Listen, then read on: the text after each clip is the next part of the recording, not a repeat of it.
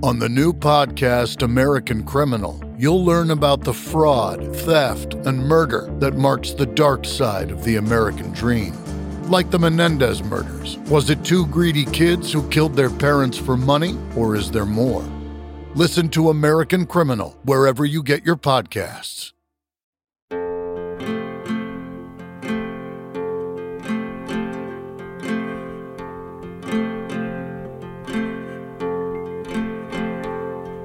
This is Performance Anxiety on the Pantheon Podcast Network, and I am your host, Mark. And today's guest brings me back to a simpler time. Welcome, Natalie Gordon of Tele Novella. I learned about her family connection to radio and her parents' decision that she should be a concert pianist after they inherited a piano when she was five. Well, while Natalie may have disagreed, it is what got her into singing and steered her to a performing arts high school after getting kicked out of her previous school, and that's where she took secret guitar lessons. She formed the band Agent Ribbons, where everything was first time DIY. So they may have overdone a few things, maybe took a wrong turn or two. For example, after building up a following in California, moving to Texas because of two Weimaraners. And Natalie tells a story of the event that spelled the end of Agent Ribbons, but how it simultaneously spawned Tele Novella. And it's still a roller coaster ride. They weren't happy with the way things were going, and Natalie left music for about three years but leave it to good old PBR to bring you back in. That's beer for those who don't know. But the Pabst connection actually helped shape the sound of the band. Tele Novella has a new album out called Poet's Tooth. The music is reminiscent of great Western sound I and my dad actually grew up on, like Marty Robbins. Listening to it makes me feel like I'm right there with the band in Lockhart, Texas. It's on Kill Rock Stars, so grab it, download it, stream it, follow Tele underscore novella underscore Texas on Instagram, Tele Novella on Facebook, and we are at Performance ANX on the socials. Get our merch at performanceanx.threadless.com. There's a new design up there you might like. Coffee can be shared at ko-fi.com slash performance anxiety. Now let's take a walk through the West with Natalie Gordon of Tele Novella on Performance Anxiety on the Pantheon Podcast Network.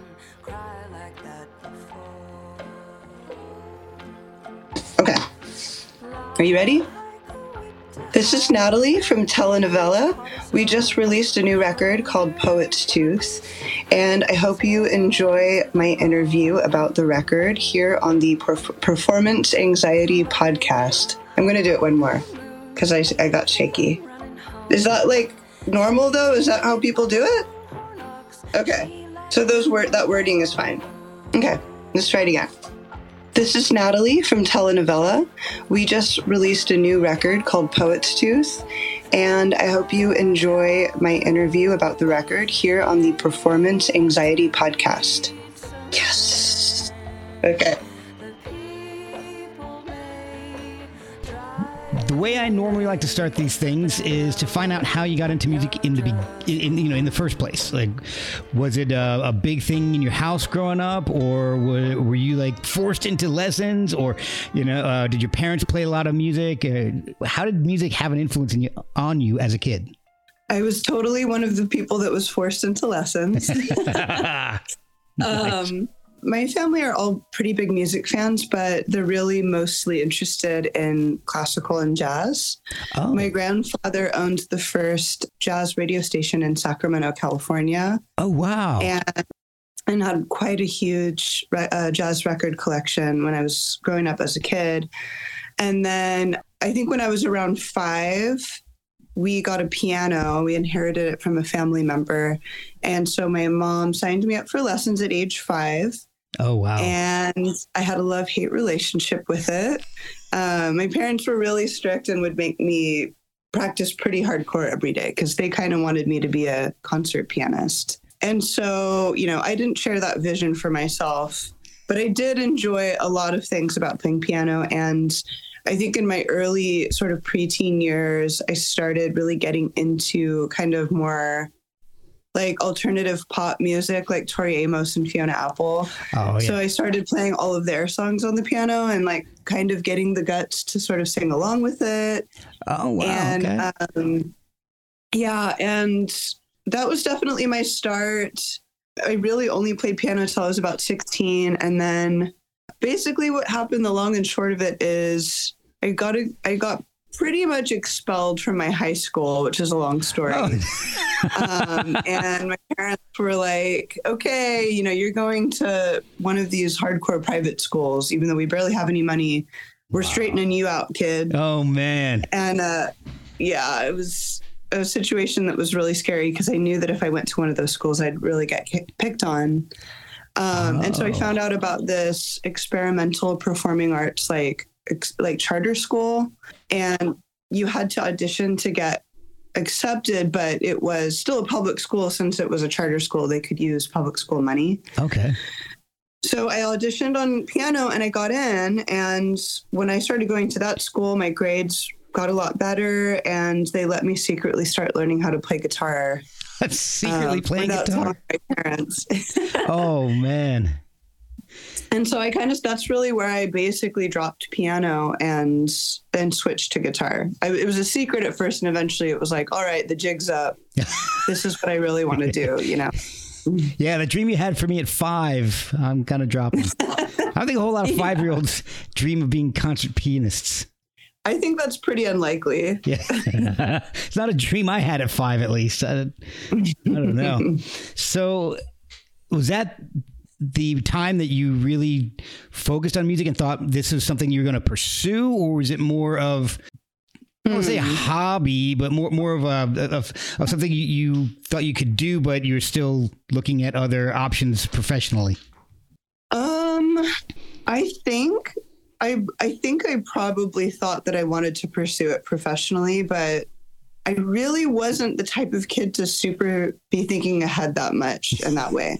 I I I really on one hand probably didn't totally believe that it was like a viable career path, but and then on the other hand I had no other plans oh, other wow. than to play music. So, you know, I mean that was 16 by the time I was 18 and I graduated I tried I went to City College because I was really unclear about what the hell I wanted to do and I tried to do the whole music major path um, not knowing if I wanted to teach music or whatever it was. Oh. And I was just bored out of my mind entirely with all of the theory classes and all these like MIDI interface, boring as hell to me oh, stuff. Jeez. So I was like, I gotta do something else. like, this is not gonna work. and I switched to an art history major and really enjoyed going to school for that. But ultimately I ended up dropping out of college like three years in to just be in a rock band. Oh wow! Okay, this is all happening in in the Sacramento area still. That's where you grew mm-hmm. up, right? Yeah. Okay. I I was in Sacramento until I basically right when I turned 25, I relocated to Austin, Texas. Okay. Okay. So what is the at that point, I guess maybe what was the music scene in there? What was what was the predominant music being played in the in in in your group in in your in your area? Um, in Sacramento, let's see. I mean, it was really all over the place. It was a pretty interesting scene, in my opinion. It was it was a little bit of a lot of things. Like I don't know if you're familiar with the artist Chelsea Wolfe, but oh, she's really big now. I love Chelsea and Wolfe. Yeah. We would play like the same gigs in this like little coffee shop called Luna's Cafe all the time. And this is for years she hadn't really gotten fully into this sort of like metal-y sound that she's doing now. Yeah. But it was still like dark folk that she was doing. And she was mostly just playing by herself with the guitar. In fact, my band at the time in Sacramento, it was called Agent Ribbons, and we started in 2006. And we actually opened for Chelsea for our very first show. I still have a poster of it. Oh, that is so And we cool. had a song called Chelsea, Let's Go Join the Circus that was about a conversation she and I had about the show Carnival, which we are both really obsessed with. That's I and, heard that. That is a cool song.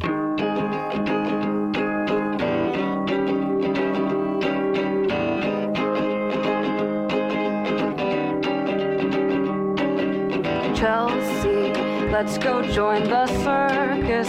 I will take the trapeze.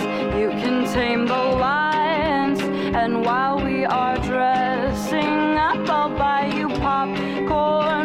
the show is over. We'll stay up all night.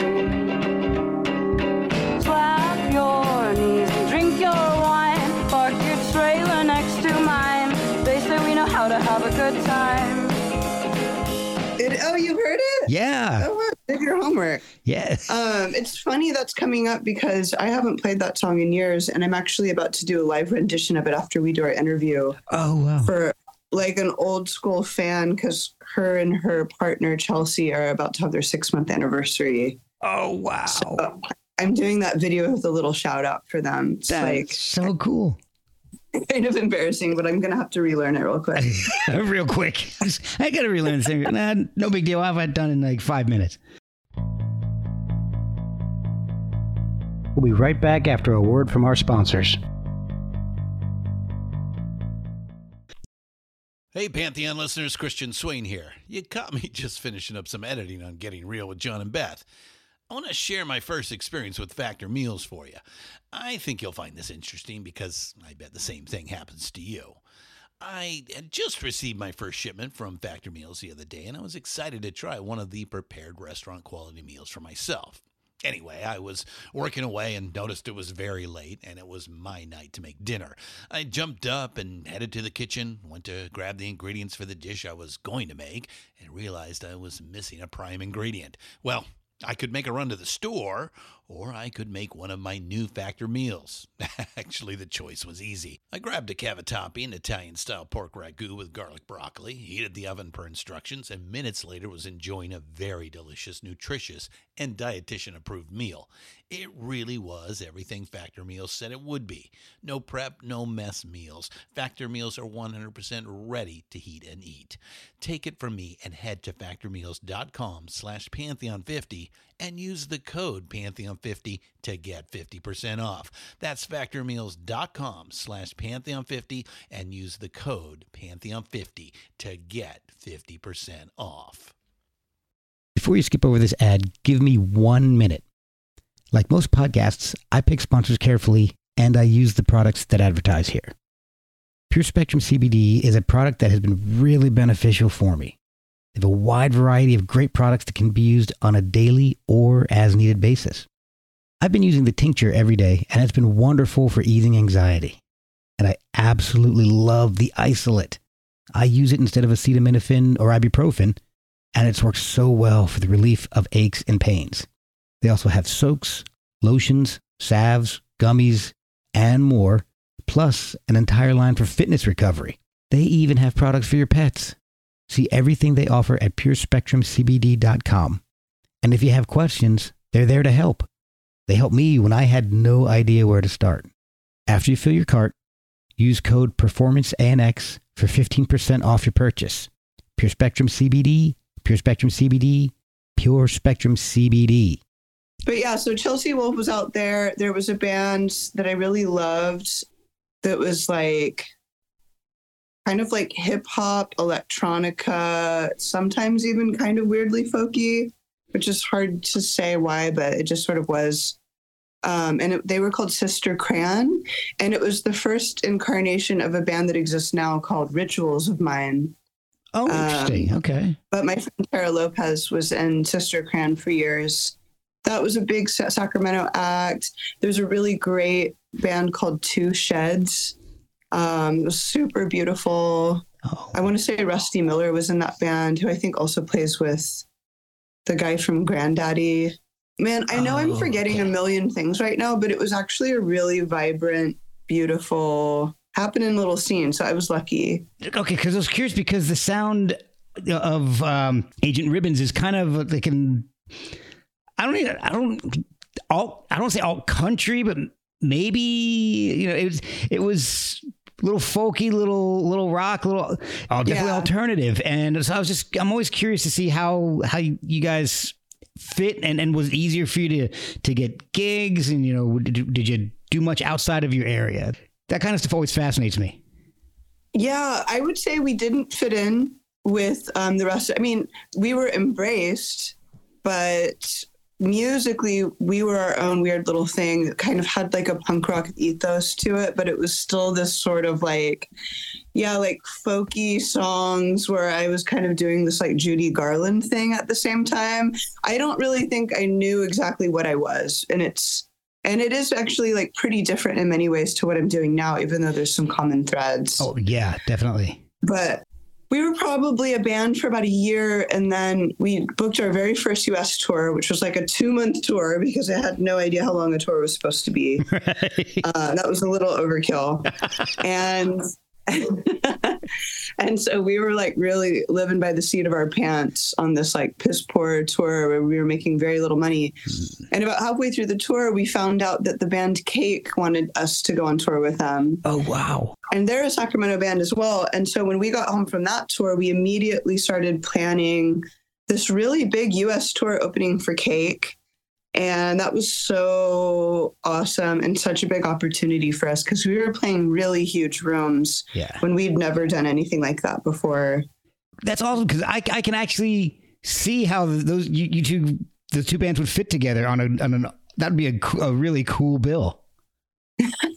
It did kind of work. Like it's they're very I mean, I don't think they get enough credit for being as idiosyncratic as they are.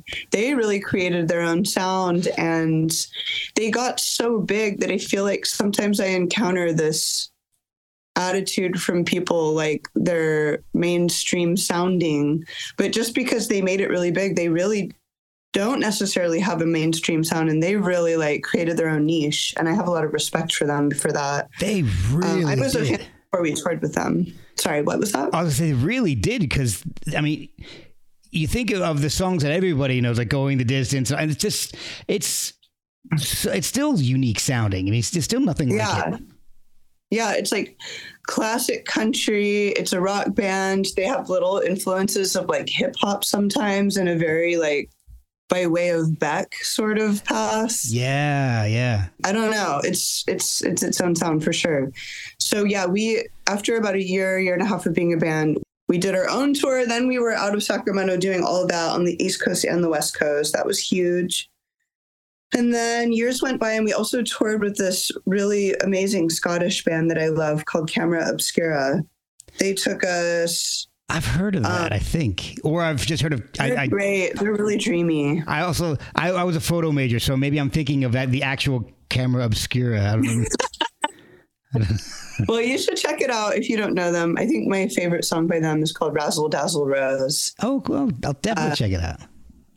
but we toured with them. And then somewhere after that, we basically just started to realize that maybe we wanted to move to Austin because we had added a fiddle player to the band who lived in Austin and we were flying her out for all these tours. Oh wow. And she had two like Weimaraners and she was just like, man, I can't move to California. So we were like, well, shoot, should we move to Texas?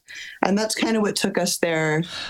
Okay. Um, so that was sort of our trajectory with how we ended up not in California. Oh, okay, so so you moved to to Texas before Tele Novella, then? Okay. Definitely, yeah. I was looking at the the timelines, and so Agent Ribbon's last album or well release came. You know what? Uh, was it 2012, 2013? Yeah, I think 2012.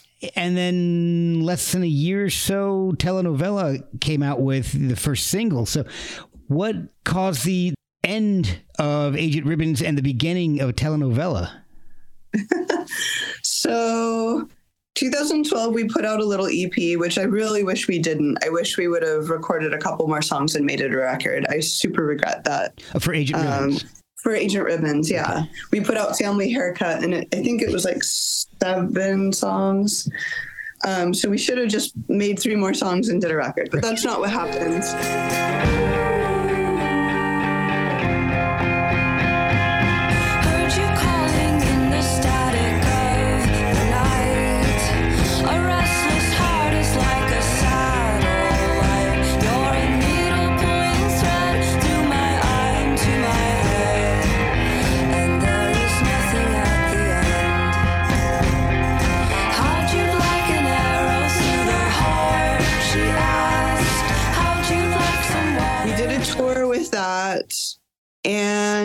We were just you know when we moved to texas it really wasn't the best decision for agent ribbons we had built up a lot of clout on the west coast and we toured up and down the coast so often that we really had kind of like a devout little following going on. And when we moved to texas it was really like starting all over again. Uh, um, the scene really embraced us in many ways, but it was they still didn't know who the heck we were, and we were just kind of a brand new band as far as Texas was concerned. So you know, it was kind of rough, and we were both sort of starting new lives, like constantly moving around. Like Lauren and I, when we went on that tour, it was hard because I feel like neither of us were really in the mentality to be wanting or ready to be on the road again because we were still kind of nesting and figure out, figuring out our new lives. Yeah. But I was like kind of being a hard ass. I was like, we need to do this. And then Lauren was like, oh, I think I want to tour less. And we did this long tour and it was, you know, there's some great shows, but there's some really difficult moments. Yeah. And we just were like bickering and having a rough time and facing some like difficult financial decisions. And it was already not the best. And then at the very end in Memphis, we got in a car accident that totaled our car and Lauren broke her arm. Oh no.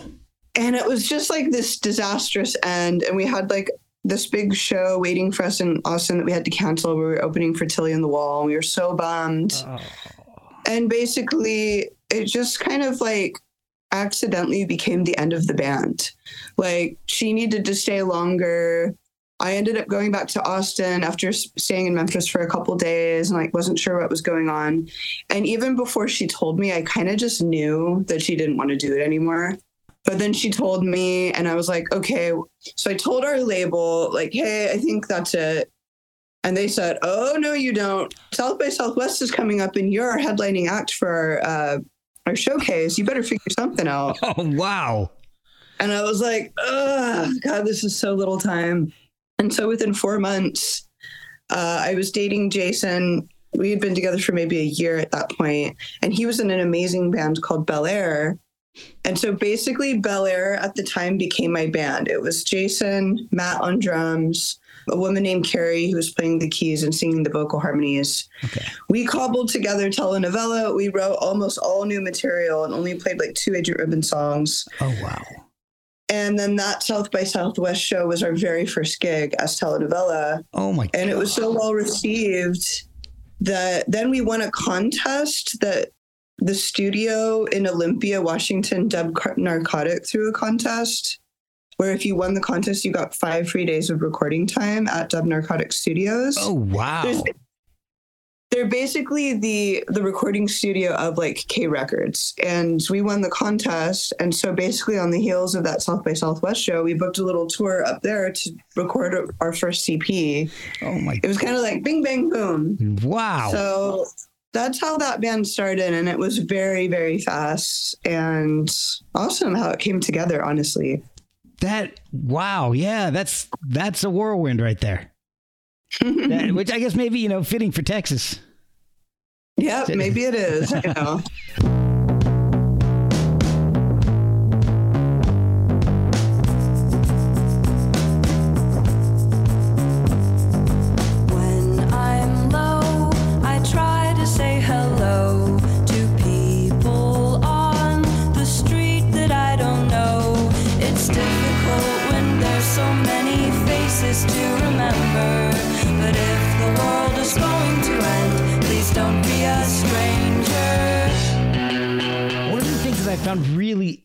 interesting is that throughout all of your music, I'm, I'm feeling and, and, and hearing just from every band and, and Jason's stuff too.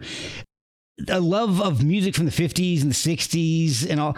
There's really this, this uh, I would say almost like an homage to uh, what I think it sounds like in some of your favorite music. And it's not one of those things where you hear like a rockabilly band or something and it almost sounds like a parody uh, or, or just Yeah, little, throwback. yeah, a little, little, a little too cheesy. You, guys, you guys don't do that at all. You, you, you're paying respect to the music, and I think that's one of the things I love most about Tele Novella for sure. But both of you guys' previous bands, it's really cool. But I the very, appreciate that. the very first release for Tele Novella that I heard at Our very first release was an EP called uh, Cosmic Dial Tone. Okay, okay, so But that wasn't our first album, so I don't know if that's what you're talking about. But Uh, that was our oh. first. don't be a stranger is what I'm th- what I'm thinking. Oh of. yeah, Okay, so other than your voice, it doesn't sound like the same band at all. it's amazing. It's so much more like psychedelic and, and all. It's, yeah. It's amazing. So was that based on having to, to put things together so fast? I think so. I think definitely. I think that when I when Agent Ribbons broke up, I think my immediate thought was like, okay, I have Bel Air as basically the band for this project.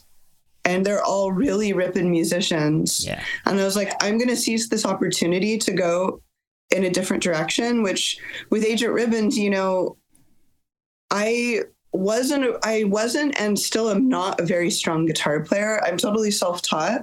And oftentimes, I, I mean, I usually don't even know what chord I'm playing. I'm like sounding it out just based on what I know from piano. Okay. And then Lauren did not play drums at all until we put this band together, until we put Agent Ribbons together. And so she had no experience on drums. And we kind of were just, you know, doing the best with what we had. And so that's why it kind of had this, I think, free spirited sort of ramshackle feel to it. Okay. And so with Tele Novella, I was really keen on like pushing myself to try and make more challenging music that didn't sound ramshackle. And I and I knew that I had players that were capable of being like kind of a more put together cohesive sound. Mhm. And so I I was just in this mindset of like I wanted to write strong poppy music with just really good arrangements where I could take advantage of the really good musicianship of the people I was working with. And so I hadn't really carved out the actual aesthetic of what I wanted to do yet. I just kind of knew structurally how I wanted it to sound. And so Okay. that first EP with Don't Be a Stranger on it, and even our first full length record, which is called House of Souls, that whole era definitely had like psychedelic influences. It was a little bit more it was kind of like strongly going for the indie pop thing. And I, I feel like there's a lot of it that still has in common with what we do now, but overall, I didn't really have a clear vision for what we were aesthetically until we did Merlin Bell. So all that stuff I would consider our confused era. well, that makes sense because uh, the the track that pops out to me is "Heavy Balloon" because Oh yeah. that's got this crazy like '60s meets '80s thing oh, going on. It- Absolutely. It's really I like it though. I think because it's it's not two things that I, I would have put to, two sounds that I would have put together, but I like it.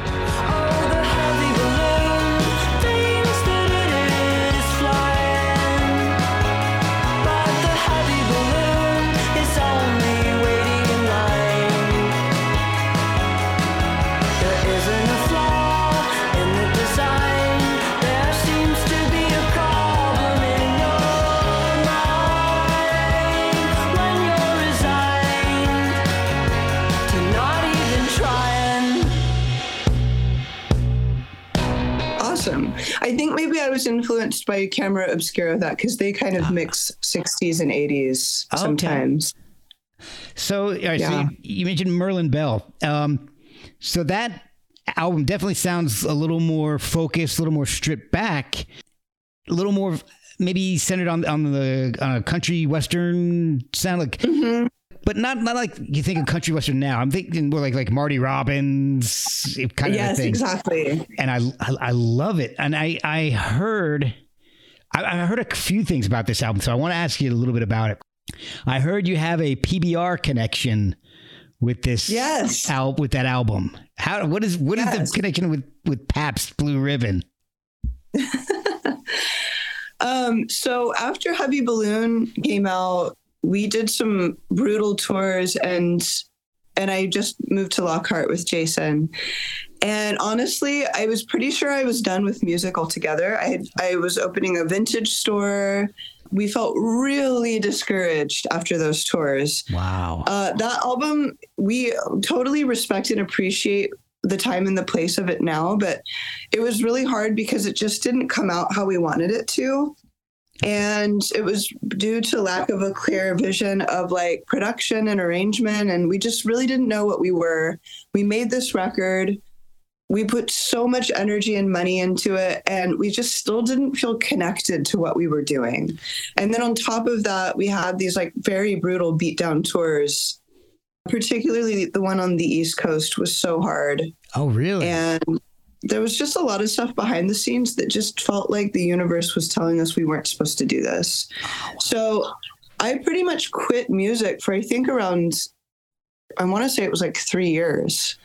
wow. And I kind of fiddled around a little bit with my nylon classical guitar in my room. And the little amount of music that I was writing was like much more intimate and tender and kind of like coming from this more honest place rather than kind of goofy and entertaining and like Halloween themed and stuff like that, like the stuff I was doing before. We'll be right back after a word from our sponsors.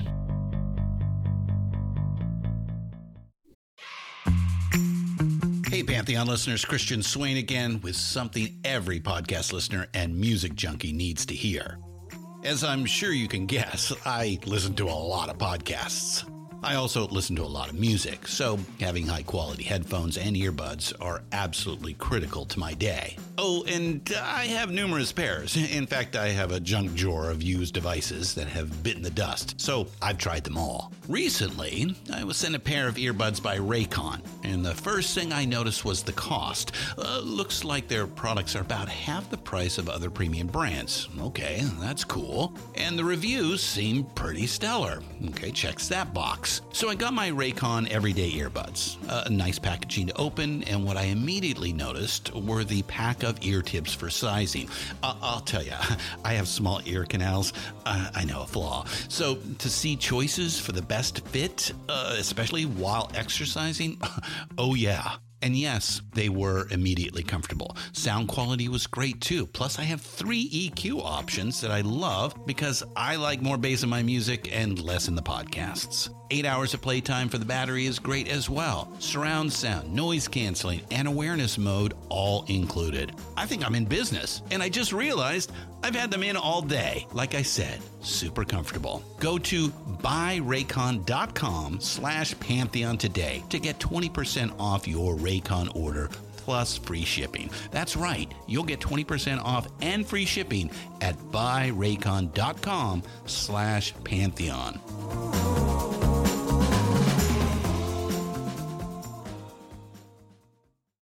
American Criminal is a new true crime podcast from the studio behind American Scandal and American History Tellers. Every week, you'll fall deeper into the riveting stories of the country's most clever, craven, and cruel criminals fraud, theft, murder, and worse. Whatever the case, whoever the criminal, you don't know the whole story until now. The debut season tackles one of the most sensational cases of the 20th century the Menendez murders. In 1989, young Lyle and Eric Menendez brutally shot their own parents. Prosecutors and the press said it was a multi million dollar inheritance that led two greedy rich kids to murder. But the picture perfect facade this Hollywood family built hid troubling abuse. Could these teenagers have been driven to kill? Or was it even in self defense?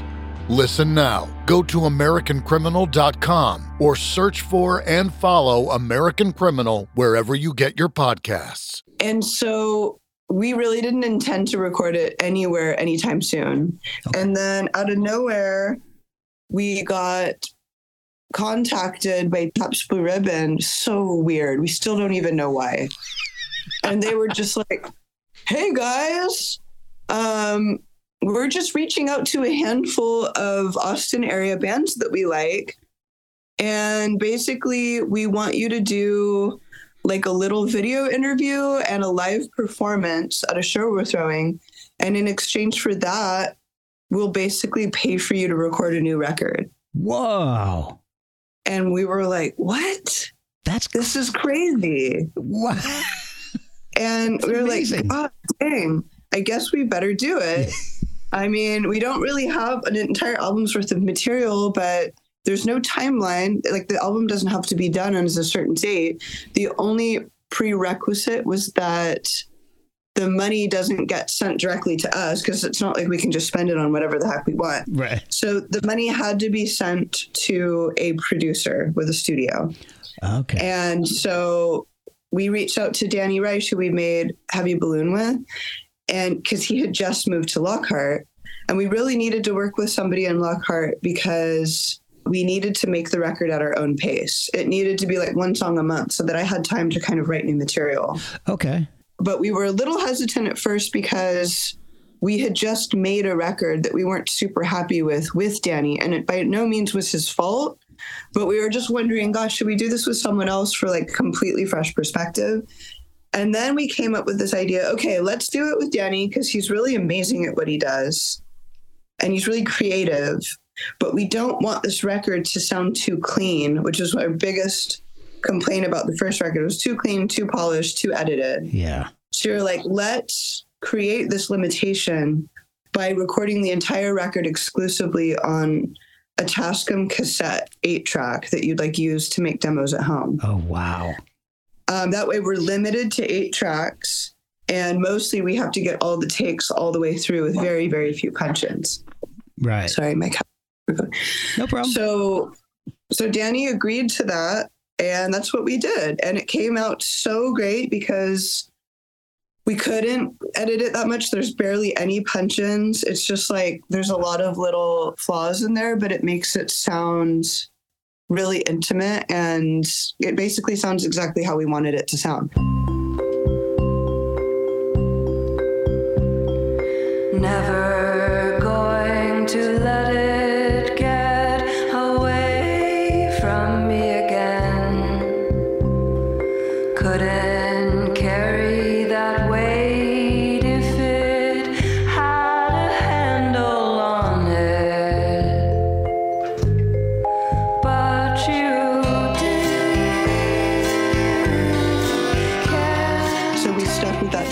Formula for Poet's Tooth. I believe I also read that you purposefully limited the instrumentation that you used on Merlin Bell as well. So, and Exactly. did you do the same thing for Poet's Tooth? Because I hear some very interesting instruments on there, like a rotary phone and Yeah. some other interesting things that maybe you could find in a vintage thrift store.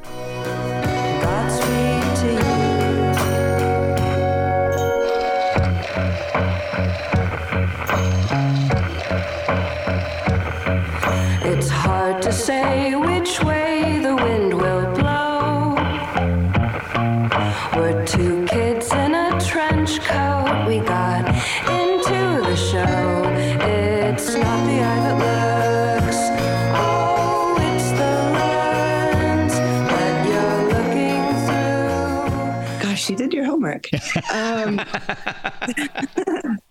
yes, we we had a more limited, focused palette. I feel like for Merlin Bell, we opened it up a little bit more for Poet's Tooth.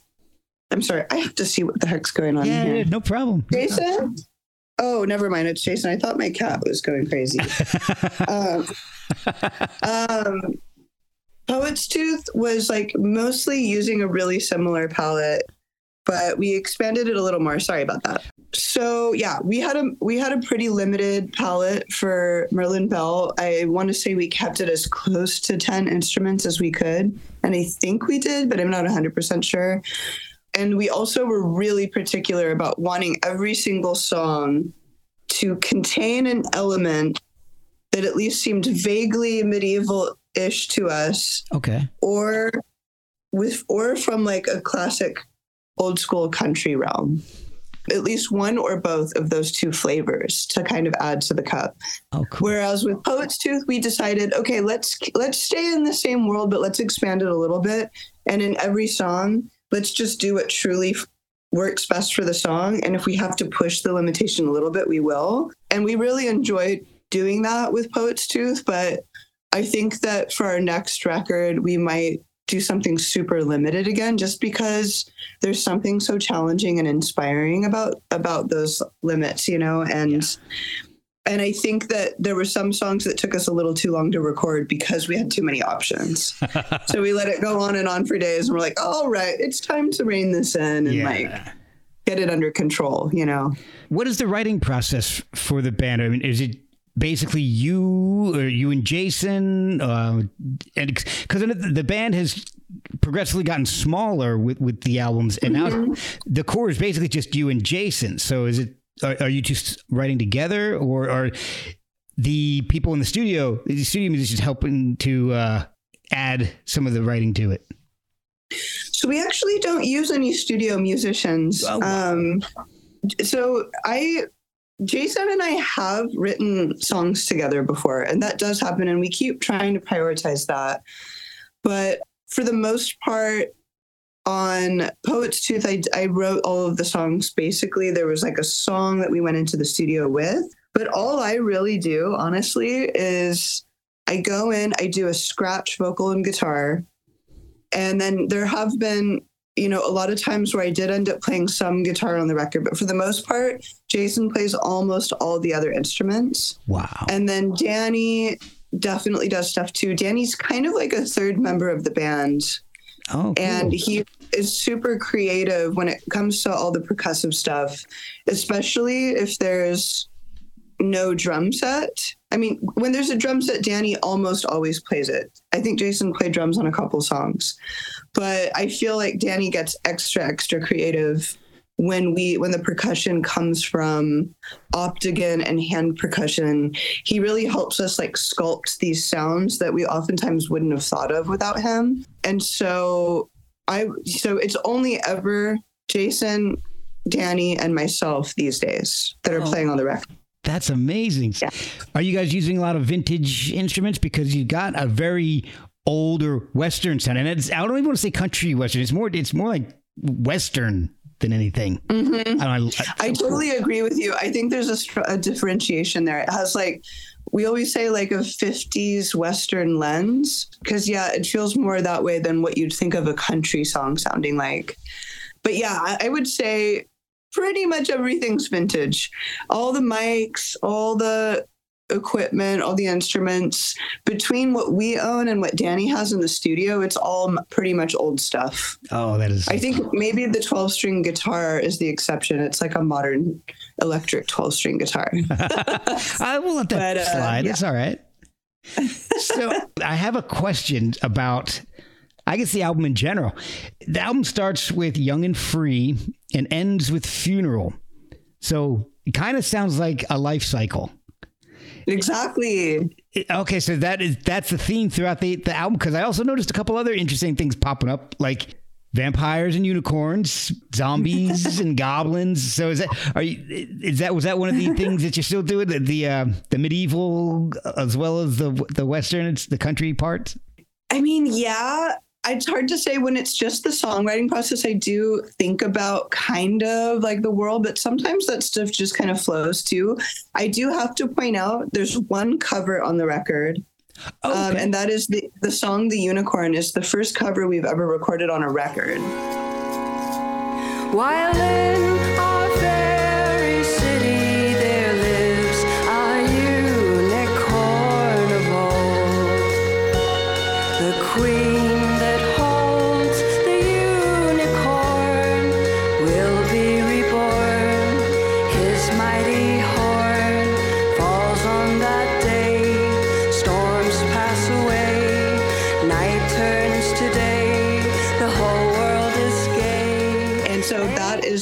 an amazing artist named Peter Grudzien. And he was considered kind of like a psychedelic country folk artist from Greenwich Village. And he was gay and he also had schizophrenia. Oh wow. Um, he's a really interesting man and wrote so many amazing songs, but we really both super connected with that song. yeah. And we had recorded it for like a future covers record, but we decided to put it on, po- on Poet's Tooth, the album, kind of after we recorded the song Poet's Tooth, because that song is kind of like a strangely poetic stream of consciousness vibe that's unlike the other songs. Yeah. And it suddenly felt like it was in the same family as the song The Unicorn. And we were like, gosh, I think The Unicorn's supposed to be on the regular full length record. So yeah, all the unicorns and zombies on that Yeah. song. I didn't write that those lyrics. I just kind of felt in sync with it. That makes sense. It, it does fit perfectly. I, I think it's. I'm glad you think so. I you said I didn't even, obviously didn't realize it was a cover at the time. So or at the time, which would be right now. so, I was today years old when I, I- found out. exactly. was there a lot of um, experimentation? Because I, I mentioned, you know, you, you guys use a rotary phone, but there's also like crickets and, and background noises and stuff.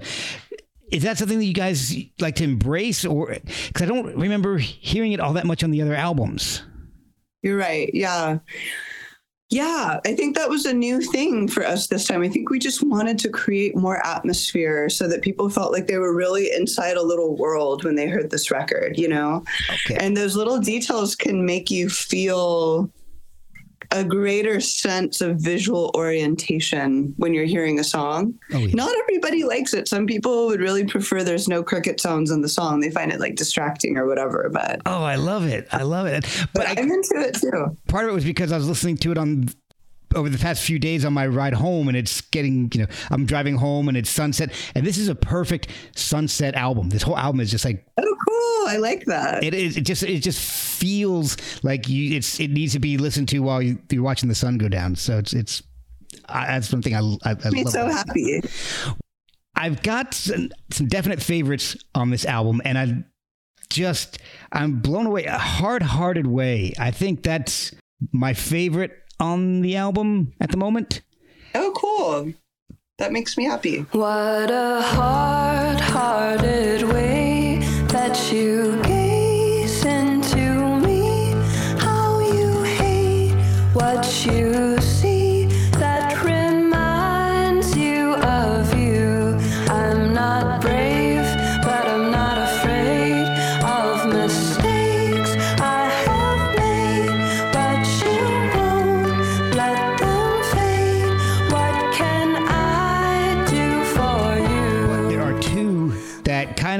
jockey for position: Broomhorse and Funeral. Nice. Those are my my top three on the album, and I love Broomhorse. I mean, Broomhorse, ha- you know, it's got the that's the one with the rotary phone, I believe, right? Uh huh. Totally. Yes. And uh, one really interesting thing I thought about was eggs in one basket. That's kind of different for the album because you've got this funky bass thing going. No, It's kind of like not it's not country western, it's like funky western.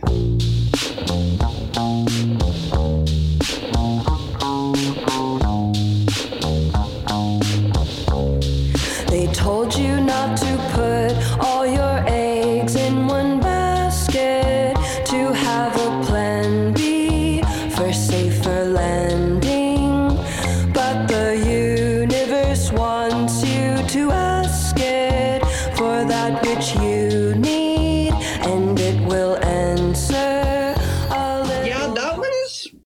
probably the weirdest song on the record considering what we've been doing.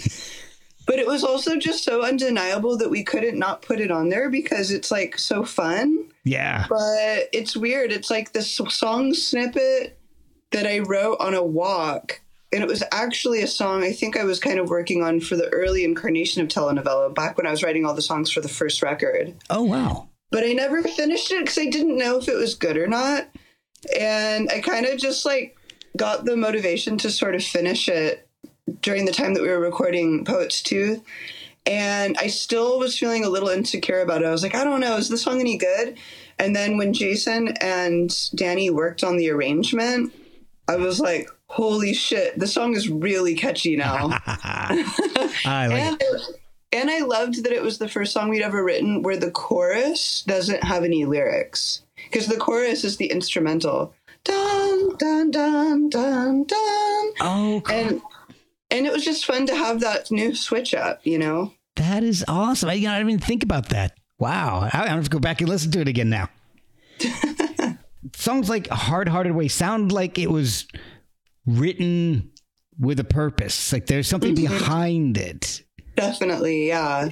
That's one of the more tender ones. I, I said there's several tender songs on this record. Yeah.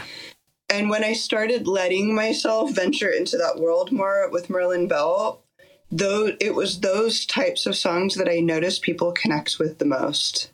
Than when I'm being silly or metaphorical. Yeah. And I was like, okay, I need to just open up a little bit more and really write songs that I feel like are for things for myself, but also things that we can all sort of relate to and kind of like dip my my heart into that space where it's a little bit more sharing of something that's sincere rather than tongue in cheek or trying to be clever or trying to be catchy, you know. Yeah. And um, and that one was the first one that we recorded for the record, actually. Oh wow. Mhm. Being basically a duo, when you go and, and tour, are you ha- do you have the same group of people touring with you as far as extra musicians, or are you keeping it as a duo for the most part? We've tried the duo live thing, and it wasn't a disaster, but Well, it wasn't our favorite. we were kind of like, oh, this sort of works. We could do it if we need to, but we really prefer having a band. We have been super stressed out the last several months training, so we need a keyboardist who sings, a bass player, and a drummer. And we have an entirely new crew right now. We did, we had a band when we toured with Heartless Bastards, and it was mostly our friends Kyle and Camille, who are a couple. And Kyle is an amazing bass player, Camille is an amazing drummer, and was singing. Oh wow. And we couldn't quite find the right keyboard player that had enough availability. So we whittled the band down to a four piece with no keys. And it still wasn't our favorite, but it was functional. And then Kyle and Camille got super busy with their country band, which is called Sentimental Family Band. And they both just got like 40 hour jobs now. Like they've both gotten like raises and stuff. And they were like, guys, we love you, but this is way too much for us. yeah. And I was like, no, our album release is in like three months. This sucks so bad.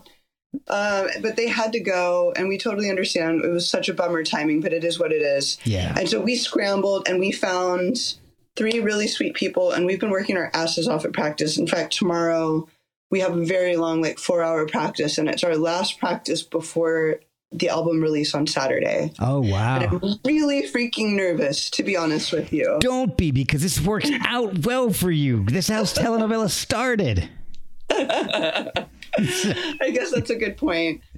But we're we're in we're in cahoots with a couple of bigger bands about getting some support slots in spring and fall. Oh awesome. And I would certainly hope that it works out to where I can take the crew that we're working with now on tour. But I also know how life is, and it's always throwing random circumstances at me. So I can't say for sure what's going to happen, but yeah. but that would be lovely. You mentioned Heartless Bastards. I love Heartless Bastards. I, I saw Heartless Bastards last time on the last tour. They came through DC because I, I live just outside of DC. Oh, okay. They were amazing. I'm a photographer and I got some of my favorite live concert shots at that show. It was just so awesome. How recently was that? Um, I want to say that was probably six months ago. Oh, okay. Because we, I figured it was more recently because I know she's like a tour machine. Yeah. We opened for them in DC somewhere, but now I don't remember what it was. Uh, she had the the Watson twins, I think is the Oh, name cool. they opened up for that. Very cool. Yeah, they were really good. They're funny. I was wasn't expecting them to, to be, I wasn't expecting like half show, half a little bit of comedy in there. That was great. That's awesome when people are good stage banterers. Oh yeah. That is not my forte. well, I'll tell you, you, you open up for the Heartless Bastards. You guys come to DC, and you and I will just talk at the show. Every- Everybody else can just forget about it. We'll just we'll just chat. So. I love it. All right, so so you, you are planning on going out with the full band? Yes. I kind of we caught went off on a tangent. I don't remember what the hell I was going with this. Uh, uh, oh, the yeah, I remember. So, do you guys tour often? Because I know you've got your own vintage store that that you run. I I mean, is that hard to tour when you when you own your own business like that? It's definitely tricky. Uh, there's pros and cons. I also have another location in Fort Worth, which is three hours north from here. Oh wow, So I'm a busy bee when I'm here, and balancing the band and the business can be tricky at times for sure. I think the biggest challenge is honestly just like restocking while I'm on the road. Like the the inventory can kind of thin out because it's really hard for me to manage that when I'm traveling oh, bet. it's it would be ideal. I don't know how our tours are going to look for next year, but it's definitely ideal when it's chopped up into segments like two weeks East Coast, two weeks West Coast with like a few days in between because it gives me a minute to kind of like hurry around and get some things Yeah. sort it out. But the huge pro I have to say to owning your own business and being in a touring band is that you are continuing to support yourself with your regular job while you're on the road. Like with a lot of jobs, you have to take time off and you don't have that income while you're traveling. Whereas in my case, my Square account for ringing up purchases is attached to my bank account. And so those sales are hitting my account on a daily basis while I'm on the road. Oh, awesome. So it's it's like I'm taking time off and there's compromises that have to be made with the store, but at least I'm not going completely freaking broke after two weeks in while I'm, you know, in the like van life and and doing hotels and stuff. So I'm really, really, really grateful for that aspect of it. Do you ever get a chance to scout out inventory for your shop while you're on the road? Not as many opportunities as I really wish that I had, but I try to find a couple here and there. When we did the Heartless Bastards tour, I had one. I really didn't have time, but there was one day, I think it was a day off in Iowa City, where I basically completely loaded up the van. And the band was not too pleased with me because it, it was really messy and insane in there for the rest of the tour. Oh man. hey, you know, you're a business person. You gotta you gotta think of the store. Yes. What is the well? All right. So by the time this drops, the album will be out. What is the best way for people to find the album, to buy it, and help support your touring? Um, I mean, I guess it's fairly standardized these days to some degree. We're really easily findable on Bandcamp, which is always a great way to buy records and support artists. I don't know how that's going to change because I heard that Bandcamp was just purchased, so I don't know the details of that. Oh wow! But um, at least for now, we still really love to use Bandcamp for selling our music. Also, we're on a label called Kill Rock Stars, and their website, killrockstars.com, has the releases that we've put out on their uh, sorry, on their label, which is um, our current record, Poet's Tooth, and the last one that we did, which is called Merlin Bell. So those are really the two most optimal ways. But there's a bu- there's a bunch of other ways too. There's like Apple Music and all that stuff, okay. and it's streamable in all the usual platforms. So you know you can find us pretty easy. We're on Instagram and TikTok. Can you give any clues to this covers project you're working on? We're only halfway finished with that, so half of it is a mystery to me as well. uh, but we're mostly, so far, it's mostly been more or less pretty obscure songs that we just really love. oh, cool. Jason is a serious record collector. And he um, sells and deals rare records for a living. Oh wow. Um, is this going to be an audio interview or video? Just audio. Oh, okay. Well, just for your benefit, really quick, it's like this is his private collection of stuff that's Oh. just not even for sale. Oh It's my like god. our house is filled to the brim with records, and then we have another back building that's two stories that's filled with all the inventory records. Oh my gosh. Um, so we get to, or, you know, I get to really benefit from hearing a lot of really cool deep cuts that I would not find on my own, and sometimes one really resonates, and I'm like, you know what? Let's try that and see if our cover of it is cool or not. oh. And we throw jelly to the wall to see if it sticks, and some of them don't work out very well, but most of them are keepers. That's how that's going. But our friends have been trying to talk us into maybe doing a couple non-obscure covers of songs people know. so we might we might uh, actually experiment with that next. Oh, cool songs. People. All right, I'm gonna kind of. Well, I guess I guess I've told enough people about this. I've started. I've done a, an album, and it's not me. Uh-huh. It's all podcast guests, and Oh, it's cool. for charity. Awesome. And it's all Spinal Tap covers. okay. So I'll throw that out there. If you guys are interested in doing a Spinal Tap cover, so what I did was It's um, a strong possibility that we would say yes to that. Awesome. So okay, so here's here's what it is. So I had a guest on, uh, Lyle Hysen from the band. Uh, well, he was in the band Das Damen, and he's got a new instrumental band out called the Royal Arctic Institute. So we were just kind of chatting. Das Damen did tons and tons of tribute albums in the 90s. Er, Well, 80, 80s and early 90s because they were disbanded by like 92. But uh, he said they were self described tribute album whores. Anybody approached them to do a tribute album, they're like, yes, we'll do it, whatever.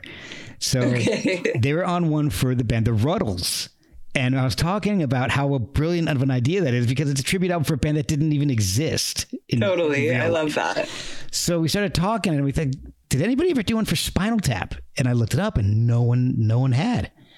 That really surprises me, actually. That's interesting. Some bands would do tributes to Spinal Tap, but no, never like uh, of like a various artist compilation. Yeah. Okay, cool. So I started talking to him, and he said, "Well, if you can get it together, my band will do one." I'm like, all right, you're on.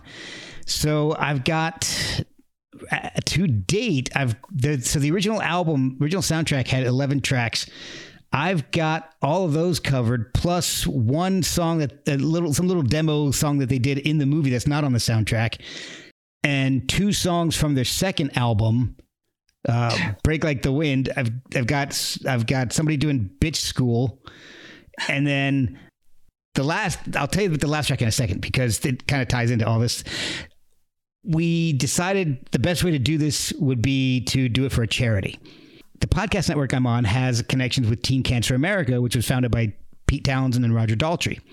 So reached out to them and they're like, yes, we love this idea. This because by that time I'd already had 12 songs in hand and they were all mastered and ready to go. Wow.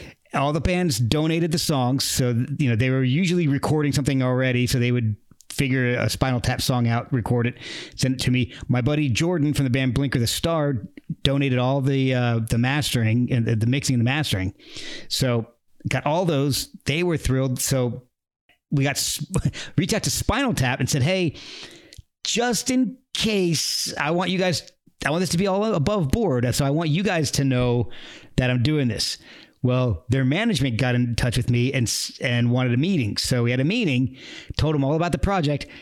They went back and told the guys in Spinal Tap about this, and they're on board. They endorse it now. So- Nice. So That's really cool. yeah, so if you guys are interested, let me know because we still have some time before I need to hear it again. It's been since so freaking long since I've seen that, so I need to like hear the songs and remember. My the only thing with me is like I have a really limited specific vocal range, and so I really only do songs that I actually think that I can do, where I don't feel embarrassed if it comes out. well, if you're not, com- like- if you, like I said, if you listen So to I them, need to hear it again and, and like pick one and be like, okay, which one is going to work with my voice? You know? and if if you decide, and I, I've had a like I had uh, Jimmy Necco and and James Hall, they were going to do a song together. They they're awesome. If, you, if you're not familiar with them, Jimmy Jimmy Necco could he could be a twin for Jeff Buckley vocally. It's, it's insane. Oh, but he, they're like really good friends and they they're like well we don't really see a song that would fit us so if you if you're in the same band you you don't find a song that that you want to handle it no problem I'm just, I'm just throwing it out there in case since you're already doing covers it kind of yeah, I love the idea. That would be fun. so I'm going to talk to Jason about it. what is the best way for people to follow Tele Novella the social media links or, or a website that that would be good Thank you for asking. On the Instagram, which I think is always the easiest way to me, it's uh, Tele T L E.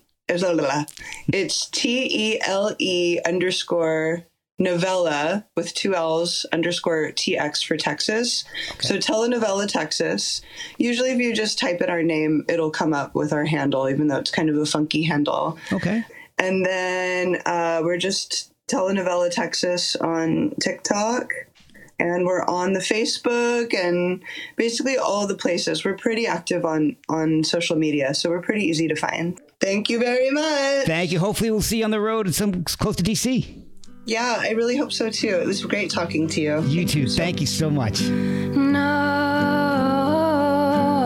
No, you can't beat me at my own game.